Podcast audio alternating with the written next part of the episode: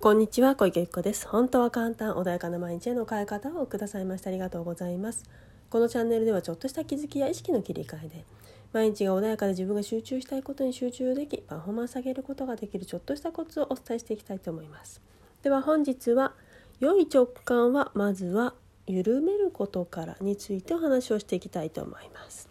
はいでは今日は直感についてなんですけれども、まあ、直感でねあのよく直感信じましょうとか言いますよね。あのなんだろうな感じろとかねなんかそんな感じでちょっとね思考で考えるよりもまずはね感じるとか直感を信じるとかっていうのはあの例えばね人間がねスマホだったりとかパソコンだったとして、まあ、同じ素粒子なんで同じ仕組みなんですけれどもあのパソコンとかねスマホっていうのは w i f i につながってないと情報量ってね、あの中に入ってるだけだから大したこと入ってませんよね。ところが w i f i をつなぐことによって世界中の情報があのダウンロードできたりとか情報をね検索できたりとかってことが起きるんですよね。人間も同じで自分の内中だけ例えば脳脳みその中だけこれだけだと自分が今まで経験したことしか入ってないですよね。ところがあのよくね神様が何かの神様が降りてきたとか言いますね笑いの神様とかっていうようにあの天才たちという天才と言われる人たちって下ろしてるってねなんかこんな言葉を聞いたことあるかもしれないですけどあの本当に宇宙からダウンロードしているんですよね集合的無意識じゃないけどあの宇宙にはそういういろんな過去のねデータがあってそれを下ろしてきてる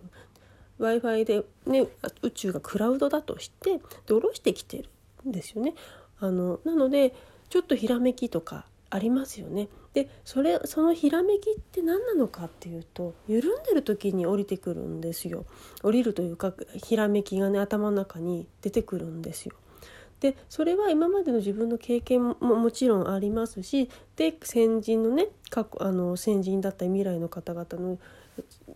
あの知識というかねそういう情報が上にあるわけですよクラウドの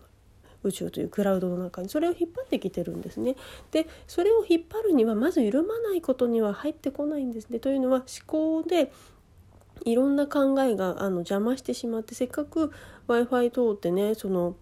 あのデータをダウンロードしたりとか検索したりしているものそのね自分のパソコン上にあるデータ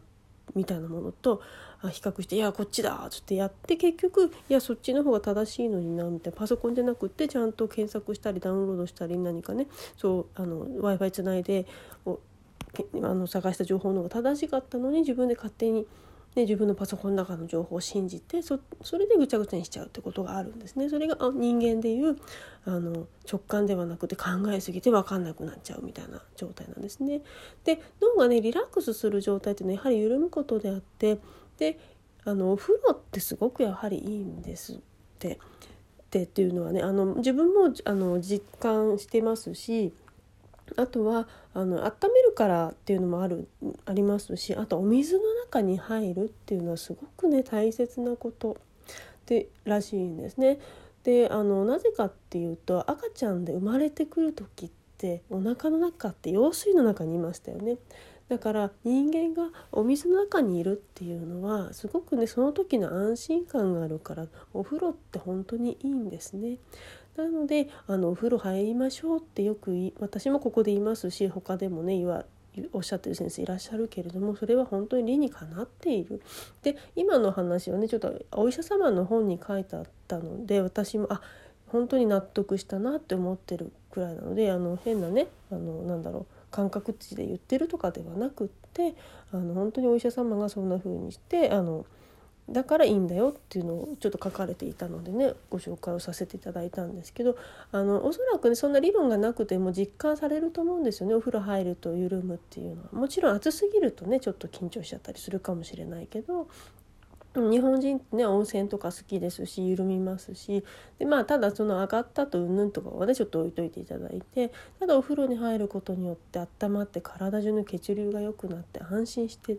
そういう時ってあんまり余計なこと考えてないですよネガティブなことって考えてないと思うんですね。